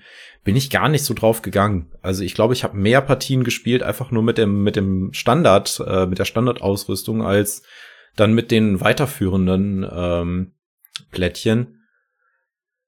Aber äh, einfach nur, weil ich es auch nicht so als großes Spiel ansehe, sondern einfach als als nette Zeit oder wenn du gerade mal einen stressigen Arbeitstag hattest und hast gerade keinen Bock auf irgendwas, dann setzt du dich mal eben dahin und puzzelst dann mit bisschen Musik im Hintergrund dir da eben dein dein Dorf zusammen. Ähm, hat für mich auf jeden Fall die die PC-Version abgelöst, um ehrlich zu sein. Also die PC-Version habe ich da mal oder habe ich bis dahin häufig mal gespielt, dann mal so eine halbe Stunde oder eine Stunde und äh, ja, jetzt hole ich mir dann das Spiel eben aus dem Schrank und, und lege die Plättchen. Einfach weil es haptischer auch meiner Meinung nach schöner ist, als irgendwie mit dem Mausrad das Plättchen zu drehen und irgendwo zu platzieren. Auch wenn es halt weit, weit weg von hohem, hohem Anspruch ist, natürlich. Ja, nee, das, das auf jeden Fall. Du hast es aber auch mal gespielt, Dominik, aber ich was soll das denn heißen mit dieser Unterton? Warum sollte ich das denn nicht spielen? Weil es Koop ist. Ja, weil, nein, aber jemals was die Negatives über Koop gesagt. Ich weiß, weiß ich nicht. Sollte, sollte mit in das Bullshit-Bingo rein. Dominik spricht negativ über Koop. Ja, das sollte ich gar nicht sagen, aber bei dem Spiel scheiden sich ja trotzdem auch die Geister und für mich wäre es ist tatsächlich auch nicht das, das, ich hätte das nicht als Spiel des Jahres genommen. Also ich habe es einmal mit André und Johanna gespielt und ich weiß nicht, ob ich es mit Svenja dann nochmal gespielt habe. Ähm, also ich kann verstehen, was Leute daran besonders finden. Ich verstehe jetzt nicht, warum man das mit mehreren Personen spielen müsste. Also für mich ist das dann eher so der Solo-Reiz, den ich da sehe. Ähm, und das Entspannte, das kann ich schon nachvollziehen. Also es ist natürlich nicht das, was ich am liebsten solo spiele. Das ist ja halt dann Heavy Euro Hirnzermatschen äh, vom Allerfeinsten. Das ist ja dann das, woran ich Interesse habe. Aber ich kann nachvollziehen, was der Reiz da für Leute dran ist. Und das ist halt wirklich mal was Schönes für zwischendurch. Und ähm, Svenja holt es sich ja auch hin und wieder mal aus dem Regal, weil sie das ja genau dafür haben wollte. Ähm, war ich natürlich mega begeistert, dass sie sich ein Solospiel kauft. Ich meine, spielen wir halt beide getrennt Solo, das haben wir ja auch mal irgendwann gemacht. ähm, äh, ja, also ich verstehe auf jeden Fall, warum das Spiel äh, so gut wegkommt und es ist ja auch interessant und auch dadurch, dass ja diese kleine Kampagne oder wo das man sich das freischaltet, ist ja dann der Wiederspielreiz noch mal ein bisschen gefördert, weil ich glaube, da ohne könnte ich mir vorstellen, ist es dann doch relativ schnell ausgespielt, wenn man da nichts freispielen könnte und wirklich immer nur das Gleiche machen müsste und nur schaut, in welcher Reihenfolge kommen jetzt heute die Aufträge und die Landschaft sieht dann anders aus. Ähm, weiß ich nicht, ob das dann so den Hype mitbekommen hätte, wie es jetzt erhalten hat. Ich, ich wollte nur sagen, für uns war ähm, nicht mal das Freischalten das Interessante. Also klar, am Anfang schon, ne, dann gibt's noch, ich sage jetzt nicht, was es alles noch gibt, ne, das ist schon schön. Aber die Punkteleiste, ich weiß nicht, ob du die meintest, die war für uns interessanter, ne, dass man den Anreiz hat, ja, diese Partie versucht ne, dass wir auch schaffen, hoffentlich noch mal, weiß ich nicht, ne, noch ein paar mehr Punkte. Geht's ja dann in verschiedenen Kategorien. Wobei man sagen muss, dass man in die mit den Sachen, die man freischaltet, natürlich auch in höhere Punktkategorien kommt. Also das kannst du dann auch nicht so vergleichen. Ne? Mhm. Ja. Also ich fand äh, auch, dass es ein echt schönes Familienspiel an sich ist. Also wir haben das mindestens einmal mit, mit unseren Neffen gespielt und äh, die sind halt auch direkt drin aufgegangen. Die sind äh, genau auch in dem Alter für das Spiel. Also das Spiel ist ab acht Jahren und ähm, das hat dann auch, also die haben auch direkt Spaß daran gehabt. Das ist dann nicht zu schwer. Man, man kriegt die dann auch mal von der, von der Switch oder vom Handy oder vom Tablet weg und äh, spielt dann mal sowas. Finde ich, finde ich auch ein valides Argument für das Spiel an sich. Ja, was wir noch nicht erwähnt haben, sind die Autoren. Und zwar Michael Palm und Lukas Zach, erschienen bei Pegasus und einem Rating von 7.7. Mach ich mal wieder weiter mit meinem mit meinem dritten und letzten Spiel in der Reihe, was ich mir rausgesucht habe. Ähm, Bloodborne. Nein. Nein, äh, ich habe mir tatsächlich was anderes rausgesucht. Und zwar ähm, habe ich dieses Jahr, beziehungsweise vielleicht auch schon Ende letzten Jahres, äh, recht viel ähm, die Abenteuer des Robin Hood gespielt. Also die war das Spiel von Kosmos, äh, von, oder das Spiel, was bei Kosmos erschienen ist, von Michael Menzel den man äh, unter Umständen halt auch von, von den Legenden von Andor kennt. Mhm. Erschienen ist es 2021 schon, also ich bin ein bisschen late to the party. Und äh, nominiert war es auch für das Spiel des Jahres 2021. Mhm. Kurze Randgeschichte zu diesem Spiel ist, äh, ich habe das schon sehr häufig gesehen und ähm, ich wusste nie so richtig, was ich damit anfangen soll. Also ich habe mir dann was da durch, durchgelesen und Abenteuerspiel mit Begleitbuch und irgendwie weiß ich nicht. Und dann habe ich es irgendwann mal bei eBay Kleinanzeigen gesehen, ähm, gebraucht und dann wollte er irgendwie nur 15 Euro für haben. Und da dachte ich, okay, probier's es einfach mal. Wie, also auf den Bildern, er hat geschrieben, gebraucht und äh, Top-Zustand. Ja, wird schon in Ordnung sein. Und dann kam es bei mir an und es war halt einfach original verpackt es ist, dass, dass das Preisschild nicht noch draufklebt, war auch alles. Also das war wirklich mal ein richtiger Glücksgriff. Und ähm, ja, deswegen konnte ich da jetzt dieses Jahr auch mal äh, in den Genuss kommen. Äh, es ist Koop. Äh, ja, bei Dominik gehen jetzt die Nackenhaare wieder hoch. Aber das macht meiner Frau mir ja doch, doch Spaß, solche Spiele zu spielen. Ähm, es geht im Endeffekt darum, dass man die Robin Hood Geschichte lose nachspielt. Also man hat ein Begleitbuch, wo die Geschichte drin steht. und man bewegt sich über einen Spielplan, der den Sherwood Forest darstellen soll. Und diesen Spielplan kann man sich so ein bisschen wie einen Adventskalender vorstellen. Äh, man hat da verschiedene äh, Plättchen drauf, äh, die in so Einbuchtungen reingedrückt werden. Und wenn man diese Plättchen betritt oder wenn man irgendwas in der Geschichte erreicht, werden die teilweise umgedreht. Und damit kann man so ein bisschen den Spielplan verändern oder halt auch gewisse Dinge triggern.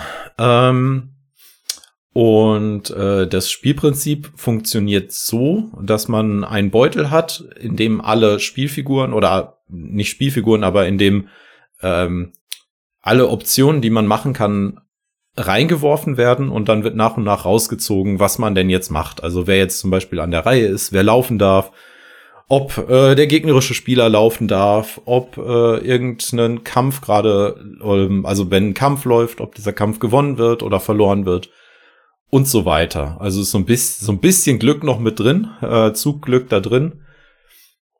Und äh, ja, an sich gefällt mir das sehr gut. Es ist halt in verschiedenen, ähm, ja, in, in verschiedene Episoden aufgeteilt, also verschiedene Kapitel des Buches spielt man dann durch. Und man kann es halt auch noch mal spielen, um äh, dann andere Variante, äh, Varianten dieser Geschichte zu erleben, weil man man muss sich dann im Endeffekt so ein bisschen für seinen Weg entscheiden, aber es gibt meist auch noch so zwei, drei andere Wege, die man gehen könnte.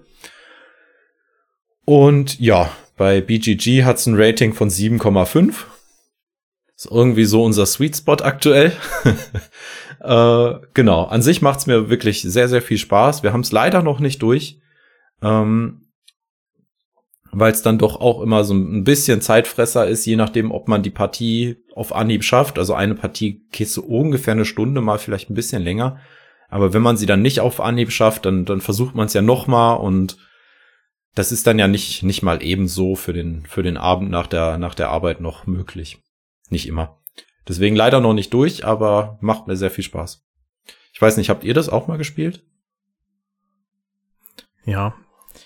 Äh, wir hatten das von Mono ausgeliehen bekommen und für mich hast du den Teil, den das Spiel hauptsächlich ausmacht, so sehr schön umschifft. Das ist für mich das Buch, was ja sehr viel Raum eigentlich einnimmt in dem Spiel. Ja. Weil du ja immer wieder die Geschichten liest und guckst und musst hier blättern und da blättern und Geschichte liest und kurz was machst und Geschichte liest und kurz was machst und Geschichte liest und das war uns zu viel Geschichte.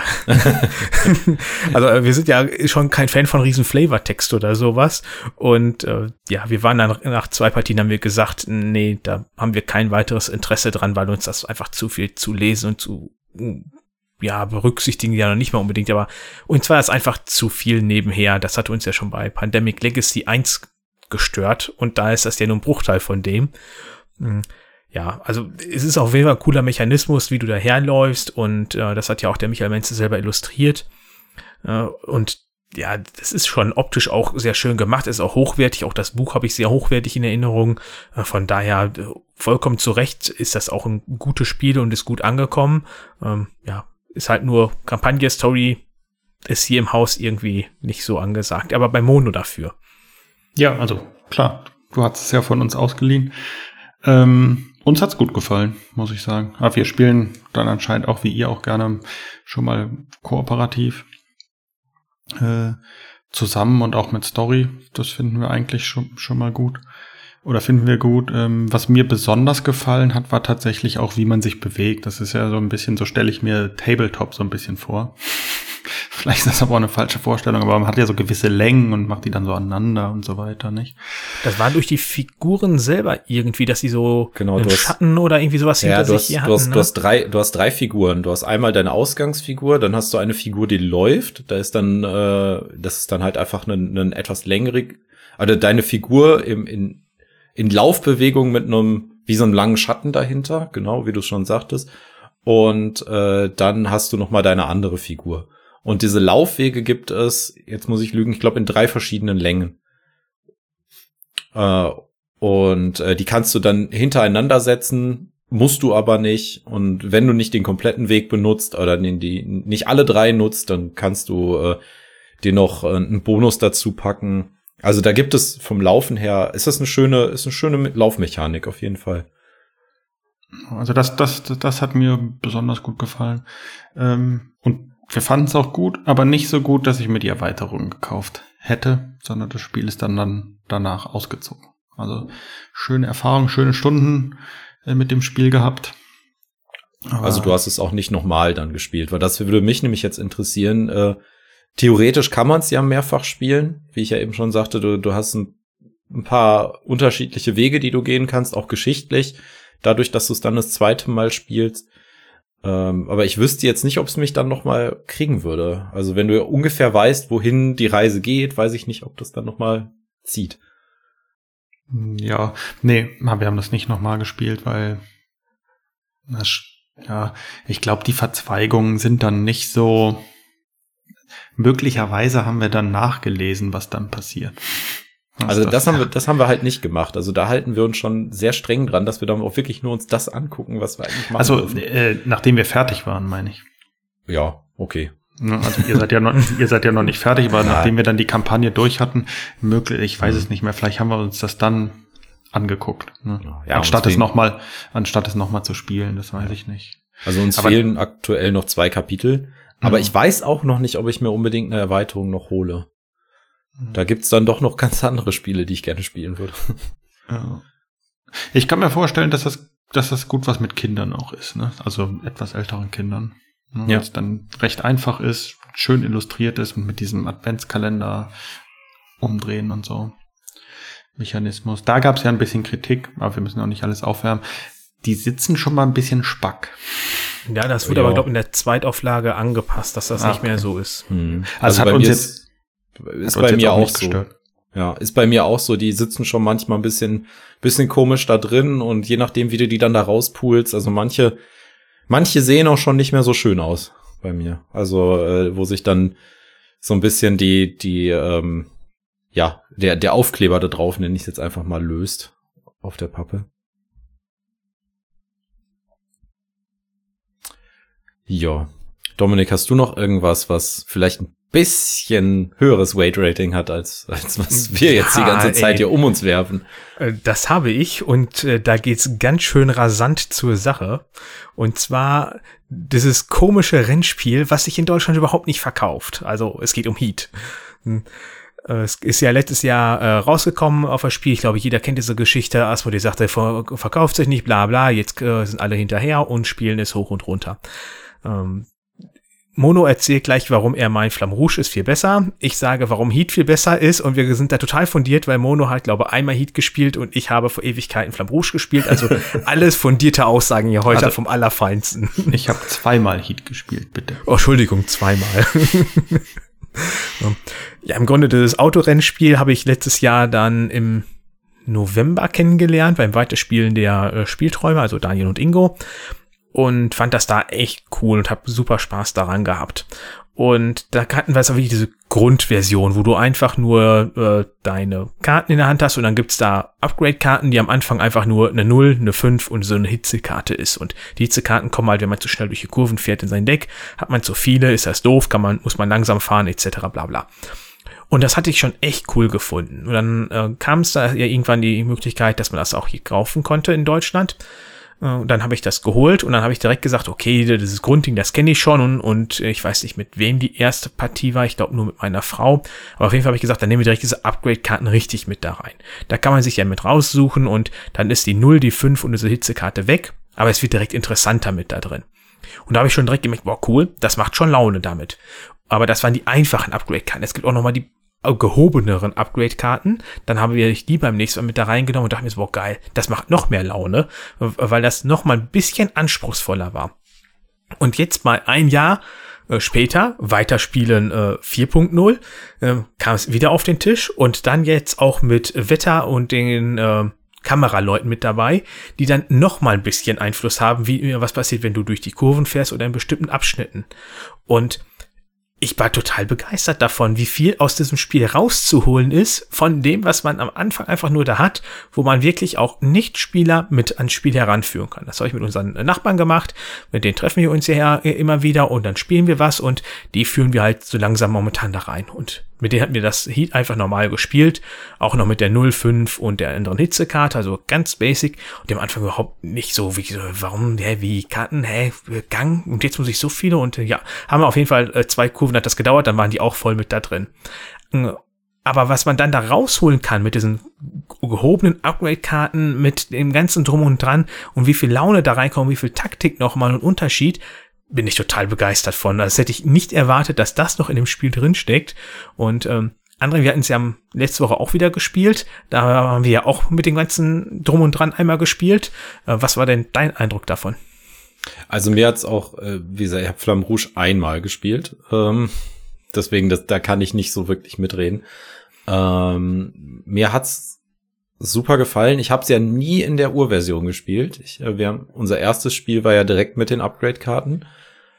Ähm, ansonsten, ja, die letzte, letzte Partie war ja mit Wetter, mit, äh, mit Kameraleuten oder mit den Reportern, die da an der Seite stehen. Man kann sich das Spiel natürlich dadurch richtig schön versauen, wie wir es gemacht haben. Du darfst nur noch mit Geschwindigkeit eins durch die Kurve fahren. Was ja, natürlich, das war schon echt hart, aber was, ma, gibst, gibst den Kameraleuten natürlich super Bilder. Also das ist, mhm. das ist so. Äh, wiederum konnten wir dann auf der langen Geraden in äh, Italien richtig Gas geben, weil da überhaupt keine Einschränkungen mehr waren. Ja, vor allem durften wir ja da jedes Mal eine Hitzekarte abwerfen, was genau, ja echt stimmt. super gepasst hatte. Ja. Und äh, ja, ähm, mir, mir gefällt an dem Spiel wirklich gut, dass du, ähm, du kannst als letzter starten und die ersten zwei, drei Kurven irgendwo ganz weit hinten rumdümpeln und auf einmal bist du vorne. Und dann ist wieder der nächste vorne. Also das, du, du hast so eine richtig coole Renndynamik da drin. Und ähm, ich finde, es ist auch nicht immer der erfahrenste Spieler der Beste gerade, sondern du kannst auch mit wenig Erfahrung ähm, dich gut nach vorne kämpfen. Und, das ist halt äh, das Kartenglück, was da mit reinspielt. Ja, das auf jeden Fall. Aber du hast ja auch eine relativ, eine relativ große Hand mit sieben Karten. Das geht ja dann noch. Da kann man ja noch ein bisschen aussuchen. Und ich finde es halt auch cool, dass die Bots weder zu leicht noch zu schwer sind. Also die, die fahren eigentlich ganz cool mit. Gut, wir hatten in unserer Partie zwei, die ganz abgehangen wurden. Aber ähm, ich erinnere mich daran, in den anderen Partien sind die immer gut mitgefahren. Ja, also ein oder zwei halt eigentlich immer gut mit und da wird es teilweise auch eng, ob man jetzt gegen die gewinnt oder nicht. Und das finde ich halt auch cool, dass die, obwohl die ja sehr einfach zu steuern sind, trotzdem so gut funktionieren. Das ist echt cool gemacht, das kann man nicht anders sagen. Ja, und wenn man Pech hat, kommt man sogar hinter einem Bot ins Ziel. Ja, das schafft Stefan. ich wollte jetzt keine Namen nennen. Auch habe ich dort gedacht. Entschuldigung, Entschuldigung. Da, da, das war ja mein erster Berührungspunkt mit Heat mhm. auf, äh, auf deinem Brettspielwochenende, wo ich reinkam mhm. und ihr wart da am Heat spielen und ich habe nur zugeguckt und dachte direkt, oh, das ist cool. Irgendwie, es gefällt mir, es ist halt auch optisch sehr schön und es ist auch echt hochwertig verarbeitet.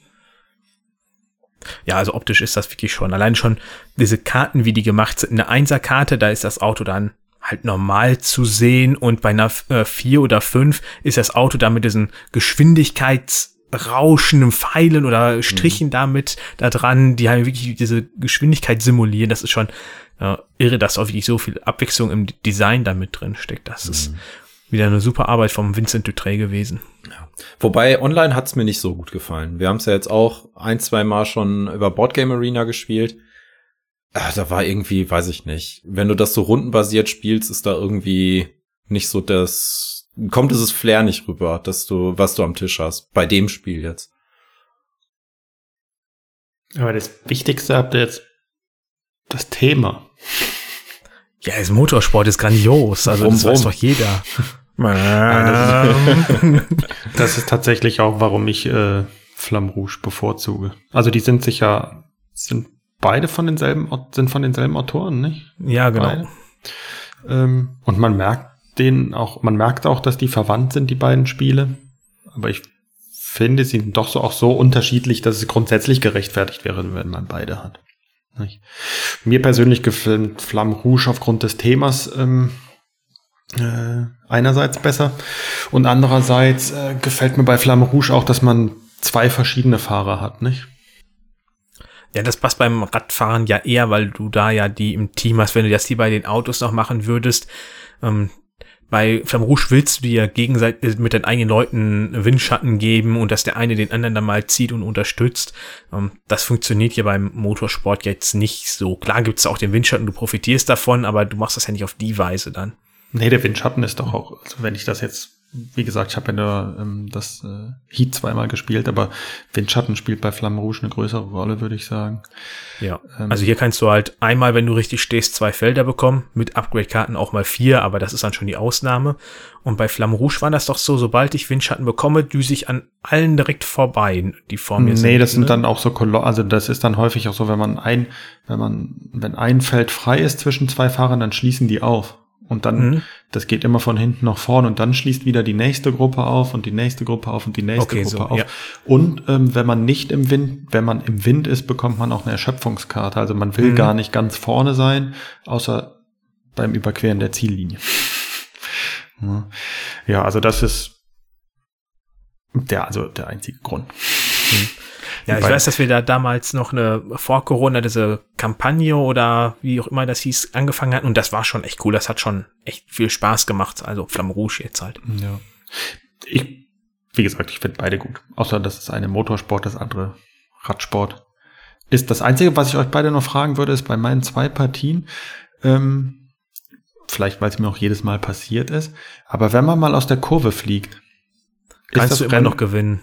Das funktioniert noch, aber ja ich hatte dann immer das Gefühl, ja, gut, die anderen sind, weil dann startet man doch wieder in der Kurve, oder nicht? Hinter der ja, Kurve. Du startest hinter der Kurve im ersten Gang und du kriegst noch welche von diesen, oh, Ereigniskarten oder also ich weiß jetzt gar nicht, wie der Fachbegriff da ist, äh, da rein. Klar, das bremst dich natürlich auch aus und das ist ja auch der Sinn und Zweck davon. Du hast es ja im Grunde dann ja übertrieben, war es viel zu schnell, dein Auto macht schon nicht mehr und das soll dir eine Strafe geben. Aber es ist noch möglich, danach trotzdem vorne mitzufahren, aber es ist natürlich merklich schwerer. Aber also dann muss alles passen dass man ja, noch vorne ja, ja. Es kommt ein bisschen drauf an, wann es dir passiert, würde ich jetzt auch sagen. Also wenn es dir in der ersten Runde von dreien passiert, geht's noch. Wenn es jetzt also in der letzten das, Runde passiert, ist natürlich scheiße. Ich habe das einmal gehabt, da habe ich das in der letzten Runde gehabt und in der vorletzten oder drittletzten Kurve und ich wäre fast noch Erster geworden. Also ähm, klar, es muss dann halt schon passen, auch dass die anderen in dem Moment nicht, wer weiß, wie rumdüsen. Und wenn das jetzt in einem engen Kurvensegment ist, wo die dann eh nur alle durch die Gegend stottern, um so langsam durch die Kurven zu kommen, weil die alle langsam sind. Ähm, also die Kurvengeschwindigkeit darf nicht zu hoch sein. Dann ist das natürlich nicht so dramatisch, wie wenn du das jetzt vor der letzten Start, äh, vor der letzten Kurve machst, wo du danach einfach nur Vollpin geben kannst. Dann ist natürlich komplett gelaufen. Das wahrscheinlich dann auch schon sehr schwer aufzuholen, wenn das in der ersten Runde passiert. Ja, das, das war nur meine Frage, ob man dann, hm. ich weiß nicht, ob je nachdem, wann das passiert, ob mir das Spiel dann noch zu lange dauert. Aber bei Flamme Rouge gibt's was ähnliches. Die beiden Spiele dauern für ein Rennspiel, finde ich schon, dauern die ja schon ein bisschen, ne? Jetzt nicht endlich lang, endlos lange, aber schon so ein bisschen. Und wenn man dann zu sehr hinten ist mhm. und man nur noch so mitläuft oder fährt, äh, bei also das hatte ich jetzt auch nie bei Heat, dass mir das dann zu lang oder langweilig geworden ist, weil man da finde ich, kommt man immer noch sehr gut ran und auch, äh, dass man nochmal ran, äh, überholen kann. Das funktioniert da ja dadurch, dass du einmal den Windschatten hast und wenn du je nach Spielanzahl letzter oder vorletzter bist, dann kriegst du automatisch ein Feld nochmal mehr und du kannst dann auch nochmal äh, kühlen, kostenlos, was die anderen nicht haben. Also dir wird schon geholfen, dass du wieder leichter rankommst und du kannst ja auch immer noch boosten. Und gerade wenn du ja letzter bist und immer wieder auch deine äh, Karten abwerfen kannst, fällt dir das Boosten ja nochmal leichter, weil Boosten ist eine Hitzekarte in sein Deck wieder aufnehmen und dadurch deine Karte aufdecken und die Geschwindigkeit nochmal zu fahren. Ähm, ist natürlich im Regelfall dann eine 1 oder 2, aber was soll's. Ja. Ähm, wie gesagt, äh, das Spiel ist von Asker Harding äh, Granerud und äh, Daniel Skjold Petersen und ist in, auf Deutsch bei Asmodee erschienen. Bisher exklusiv bei Italia, wobei es das auf Englisch auch im normalen Fachhandel gibt. Und außer die Anleitung ist da eigentlich nichts auf äh, Deutsch oder Englisch halt sprachabhängig. Jo. Ich glaube, sonst sind wir genug jetzt im Kreis gedüst. Dann kommen wir mal mit Mono zum Abschluss. Geht genau. auf die genau. Ziellinie zu. Oh, ja, aber ohne verwandelt. aber ohne Rennen. Ähm, ich würde über ein Spiel sprechen, was bei Alea erschienen ist. Jetzt könnt ihr raten, so viele gibt's nicht. So viele gibt's auch jede Menge. Vielleicht solltest du das auf die Jahreszahl noch eingrenzen. Es hat mehrere Neuauflagen bekommen und eine. Bubu? Hm. Jetzt hast du es erraten. Genau, Yay. ich würde gerne über Bubu sprechen. Ähm, für mich eins der. Also Burgen vom Burgund für die, die das jetzt äh, nicht so haben, weil André guckt gerade schon etwas. ich guck nicht verärgert, ich guckte gerade etwas verwirrt. Eins für mich der besten Spiele aller Zeiten, muss ich sagen. Ähm, was ich auch dieses Jahr ein weil es halt so drin ist, weil es mir schon so oft gespielt wurde. Dieses Jahr habe ich nicht so oft gespielt. Ich habe gerade mal nachgeguckt, viermal ähm, oder im vergangenen Jahr. Ähm, aber ich weiß gar nicht genau, warum ich da drüber sprechen will, aber das gefällt mir einfach. Also das ist, ein, ist wirklich ein Klassiker und ein älteres Spiel. Das war, glaube das war der Grund von Stefan Feld bei Alea, wie schon gesagt, erschienen. Und was macht man da? Man hat so ein Königreich, das besteht aus äh, eins, zwei, drei, vier, fünf, sechs eckigen Plättchen. Beziehungsweise da will man sechseckige Plättchen drauflegen in verschiedenen, die haben verschieden, sind in verschiedenen Gruppen eingeteilt mit unterschiedlichen Funktionen und je nach Größe des Gebietes, was man irgendwann vollständig hat und der Rundenanzahl macht man Punkte und mit anderen Sachen macht man auch Punkte. Also so ein, ist natürlich ein typischer Feld. Ähm, von den Regeln auch wieder sehr einfach, aber von der Spieltiefe hier ist, trifft das genau mein, meinen Geschmack. Ähm, André hat es wahrscheinlich nicht gespielt. Nein. Aber Dominik auf jeden Fall. Ja, einmal mit dir, ansonsten auch nie wieder. Deswegen sind meine Erinnerungen auch recht vage. Ich versuche sie gerade mit Bildern wieder aufzufrischen. Ja, wir, wir müssen, also das können wir auch mhm. kurz halten, wir müssen dazu tatsächlich nicht viel sagen. Ich denke, den meisten ist es bekannt. Und das ist ein Spiel, was ich immer wieder gerne auf den Tisch hole. Also das ist eins, was, was niemals ausziehen wird. Das Einzige, was ich mir nie merken kann, es gibt ja so, das ist glaube ich die Stadt oder Dorf, weiß ich nicht, wer das nennt, braune Gebäude. Ich kann mir nie merken, welches Gebäude was macht. Und in den verschiedenen Versionen sind die auch alle noch unterschiedlich illustriert. Die Funktion bleibt dann mehr oder weniger die gleiche. Das macht's irgendwie, das kann ich mir nie merken. Äh also ich habe auf jeden Fall noch in Erinnerung, dass wir es gespielt hatten und ihr hättet das vorher zwei, drei oder viermal gespielt und ihr habt uns ziemlich nass gemacht. Und das hatte ich von dem Spiel überhaupt nicht erwartet, dass man da so einen Erfahrungsvorsprung schon haben kann, wie man da vorgehen kann und auch wie die Gebäude besser miteinander harmonieren. Hm. Aber das ist auch irgendwie so ziemlich das Einzige, was ich noch weiß.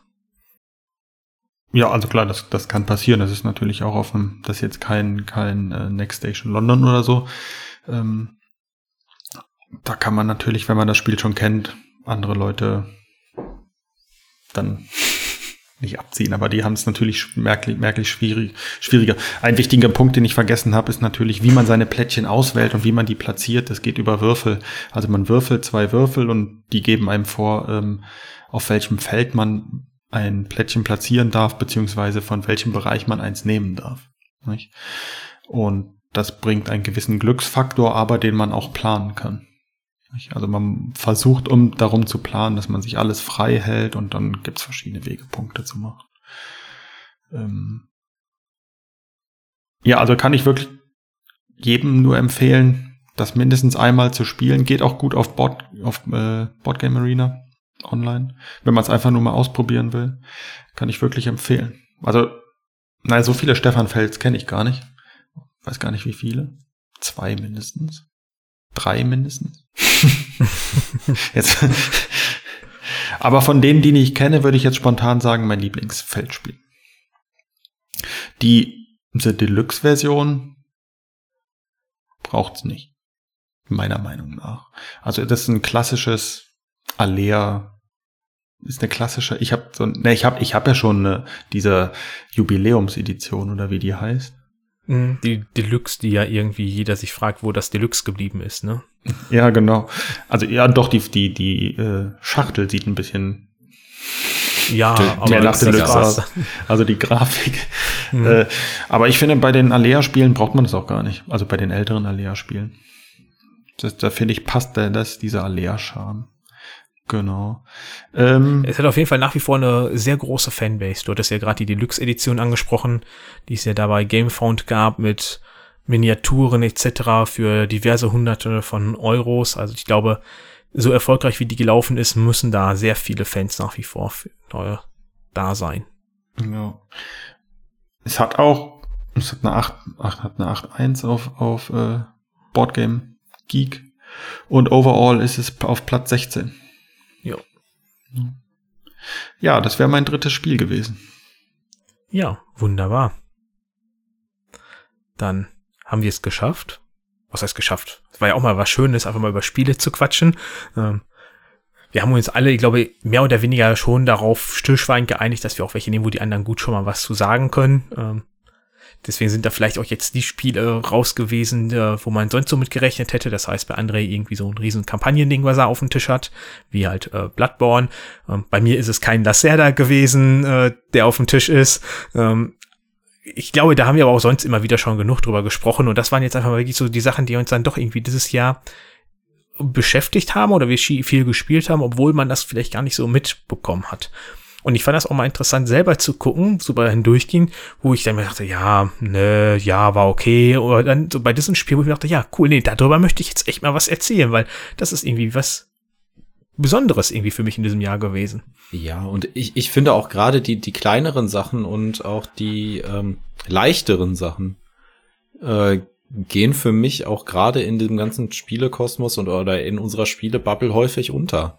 Also da sind dann immer die nächsten äh, Riesen-Heroes oder dann wird wieder aktuell ja viel über Weimar äh, geschrieben und gesprochen. Nichts gegen Weimar. Nein, ich freue mich tierisch Sonst auf lade unsere ich dich wieder auf. ich freue mich tierisch auf unsere Partie. ähm, aber ähm, ich finde, deswegen hatte ich jetzt auch eigentlich mich darauf beschränkt, wirklich nur nur äh, einfache Sachen zu nehmen, ähm, die dann auch wirklich häufiger mal auf den Tisch kommen als so ein Gut, Dominik, bei dir kommt natürlich auch so ein Heavy Euro dreimal die Woche auf den Tisch, aber äh, bei mir halt nicht. Ja, das ist auch dem Umstand geschuldet, dass ich es irgendwo aufgebaut stehen lassen kann. Ansonsten wäre das nicht der Fall. Ich hatte auf jeden Fall das Gefühl, dass die Jury Spiel des Jahres gute Arbeit gemacht hat, denn wir hatten drei oder vier Spiele, die auf der Liste standen oder nominiert waren, nicht? Ja. Nee, das waren, also die haben uns ja wirklich gefallen. Vielleicht aber auch, naja, das ist ja auch immer so ein Zirkelschluss dann nachher, ne? Die sind im Gespräch und so, die Spiele an sich. Und deswegen wird man aufmerksam. Aber die sind auch im Gespräch, weil sie gut sind und Ja, ich glaube im Grunde, wenn man so tief in der Szene drinsteckt wie wir, dann ist das eh keine große Verwunderung, dass da jetzt diese Spiele hinterher bei rumkommen, weil man hat ja über die schon vorher zwangsweise was bekommen. Ich meine, man muss ja nur in diese Orakelphase einfach mal gucken, was gibt's da jetzt alles und vielfach sagt man, ja, wundert mich jetzt nichts von, dass das da gerade erwähnt wird oder halt hinterher dann auch wirklich nominiert wird. Ich habe ich hab noch eine Frage ganz zum Schluss. Vielleicht, aber man muss es auch rausschneiden. Wurde schon mal erwähnt, dass wir jetzt auch ein Instagram haben? Ja, ne? Nein, das hätte Ja. ich jetzt gleich mal gemacht. Ach, Doch, das wurde schon erwähnt. Echt im Podcast? Ja. Also in der Folge, die Freitag erscheint, haben wir das schon gesagt. Haben wir? Ja. Ich kann mich nicht mehr dran erinnern. Aber wir haben so viel Scheiße erzählt in der Folge.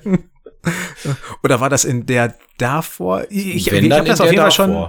Nee, dann habe ich das da nur eingesprochen. Aber äh, es wurde auf jeden Fall schon erwähnt. Aber trotzdem, wenn wir ja jetzt anscheinend uns dem Ende nahen, ähm, vielen Dank euch beiden, dass ihr mich schon ein Jahr begleitet oder dass ihr überhaupt damals gesagt habt, da haben wir Bock zu.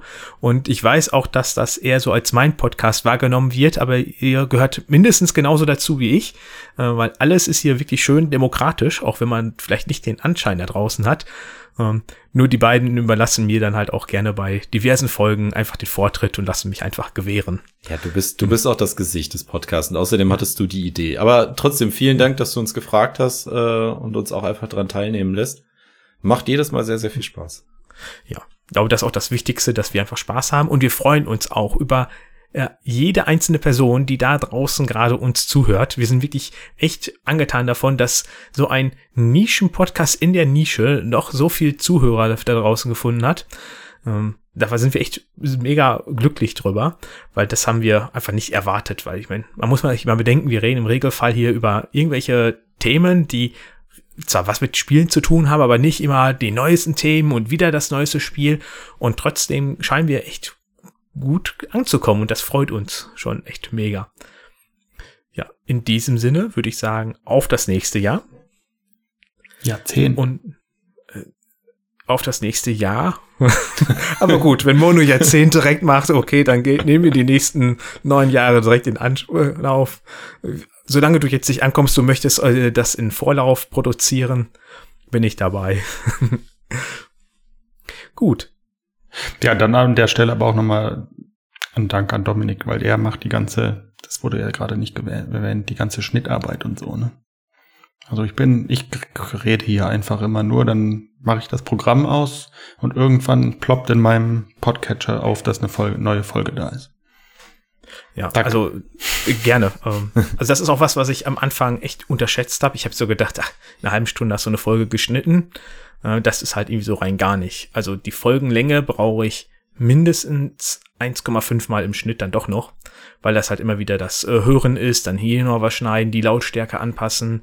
Ähm, hier habe ich jetzt zum Beispiel gerade schon gemerkt, dass die Spuren von André und Mono, die bei mir angekommen sind, zwischendrin geruckelt haben. Das heißt, die beiden dürfen die mir jetzt gleich wieder hochladen. Ich muss sie wieder runterladen, synchron setzen, wieder gucken, da die Lautstärke machen, diverse Sachen muten etc. Also das ist Arbeit, die habe ich am Anfang überhaupt nicht gesehen, aber äh, es macht trotzdem irgendwie Spaß und äh, alleine, was ich da auch immer wieder schon am Schmun zu schmunzeln habe und den beiden dann immer zwischendrin schreibe, was sie mal wieder vors Mikro gehauen haben, was wir für einen Stuss gelauert haben. Ja, das gehört halt auch irgendwie mit dazu und das macht schon echt äh, Spaß. Ja, wir müssten eigentlich, falls du die noch hast, müssten wir eigentlich auch die legendäre erste Folge aufladen mit, äh, hochladen mit unseren Backofen-Mikrofon, nur du hattest ein gutes. ja, die, die, unsere Intro-Folge war das, die hatten wir aufgenommen und ich habe die dann geschnitten und habe den beiden einfach nur kommentarlos äh, so eine halbe Minute zugesandt und von beiden kam, ja, wir kaufen uns da mal ein Mikro äh, ich glaub, und kümmern uns um den Hall. Ja, ich glaube, du hast uns sogar noch einen Link zu dem Mikro dabei geschickt oder so. Ja. Also das hörte sich vor allem, weil das, die Mikros, die waren halt nicht überragend, wobei sie, es gibt wirklich gute und ausreichende Mikros, die kosten nicht viel Geld. Auch die, die wir jetzt haben, die sind keine, wer weiß wie teuren Gerätschaften. Und auf jeden Fall war es da bei André, der, das war ein Hall in der Bude vom Allerfeinsten. Also ähm, da konnte man André auch dreimal hören. ja. ja. Zu Recht. Ähm, nee, und äh, ja, du hast es in der Folge vorab schon mal erwähnt oder in einer vorherigen Folge schon mal erwähnt, aber ich hatte mir dann auch mal irgendwann gedacht, nimmst du dem Dominik mal bisschen Arbeit ab und äh, machst mal das, wo du dich ein bisschen auskennst und äh, machst einen Instagram-Kanal. Also, falls ihr, äh, ihr da draußen Instagram habt, dürft uns gerne folgen auf äh, Brettspielgalaxie. Einfach ähm, mal in die Suche eingeben, müsstet ihr uns direkt finden, müsstet ihr unseren schönen Brettspielastronauten direkt sehen. Ähm, wir freuen uns da auch bei jeden Follower. Äh, sind da auch jetzt mittlerweile über 100 Stück, was ich überhaupt nicht erwartet habe. Und genau, also wenn ihr, wenn ihr da unterwegs seid, da trefft ihr mich dann hauptsächlich an. Also um den Kanal kümmere ich mich dann, damit Dominik nicht alles machen muss hier. Und wir nur die Füße hochlegen. Ach, die Folgenvorbereitung, das ist ja alles gemeinsam. Das ist auch, die Themen kommen ja genauso gut von euch, das ist ja nicht nur von mir. Ähm, der Mono hat da ja auch schon zwei Folgen in Vorbereitung, wo er noch irgendwie Daten sammelt. Da kommt sein Doktor dann durch. ich ich habe ja Jahrzehnt gesagt. Das hat ja. nichts mit der Folgenanzahl zu tun. okay. Ja. Dann würde ich sagen, vielen lieben Dank wieder fürs Zuhören da draußen. Wir hören uns beim nächsten Mal. Ihr könnt uns Feedback geben, wie von André eben erwähnt, auf Instagram. Die ganzen anderen Klamotten gibt's nach wie vor auch, sprich äh, Discord natürlich allen voran, wo man, wo wir am liebsten kommunizieren. Dann gibt es äh, Twitter, X, wie auch immer ihr das gerade nennen mögt, Mastodon, Blue Sky, E-Mail und auch äh, diese tolle Handynummer, die ich jetzt natürlich äh, mal wieder nicht vorbereitet habe und sofort habe. Und zwar ist das die 0151 16 97 66 19 Auch da dürft ihr liebend gerne mal eine Sprachnachricht uns zukommen lassen, in welcher Form auch immer, und dann bauen wir die garantiert mit ein. Ja, ich würde sogar sagen, die wird auf jeden Fall mit eingebaut, außer es ist strafrechtlich relevant. Damit da mal einer was, äh, eine Sprachnachricht schickt.